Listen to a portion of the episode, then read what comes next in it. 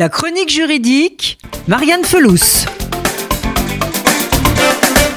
En 2018, les tests génétiques à des fins ethniques et généalogiques ont été réalisés de façon massive en France. L'offensive commerciale de MyHeritage, par exemple, a porté ses fruits.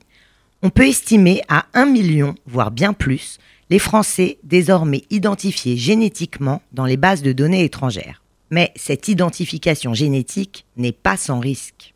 En envoyant leur salive dans un laboratoire étranger, vous livrez des informations généalogiques, mais aussi et surtout médicales sur vous et sur toute votre famille.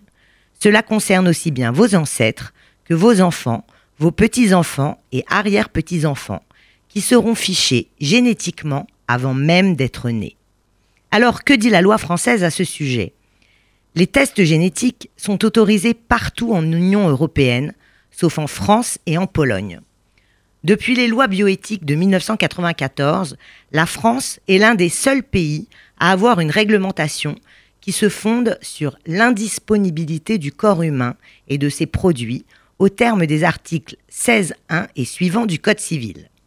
C'est notamment ce qui interdit les conventions de mères porteuses ou la vente d'organes.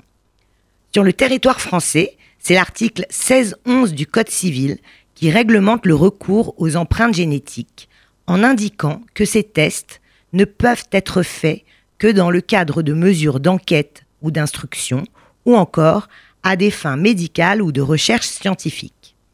Donc, pour être légal, un test de paternité effectué sur le sol français doit être effectué uniquement dans le cadre d'une procédure judiciaire. En cas de non-respect de ces règles, les articles 226 et suivants du Code pénal prévoient jusqu'à un an de prison et 15 000 euros d'amende pour des tests de paternité effectués sans autorisation de la personne prélevée ou effectués hors des cas prévus par la loi.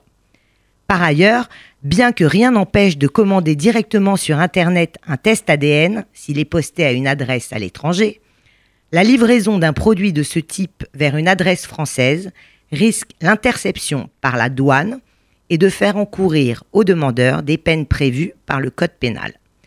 Malgré cette interdiction, on estime quand même à plusieurs dizaines de milliers les acheteurs sur le territoire français de ce type de test ADN.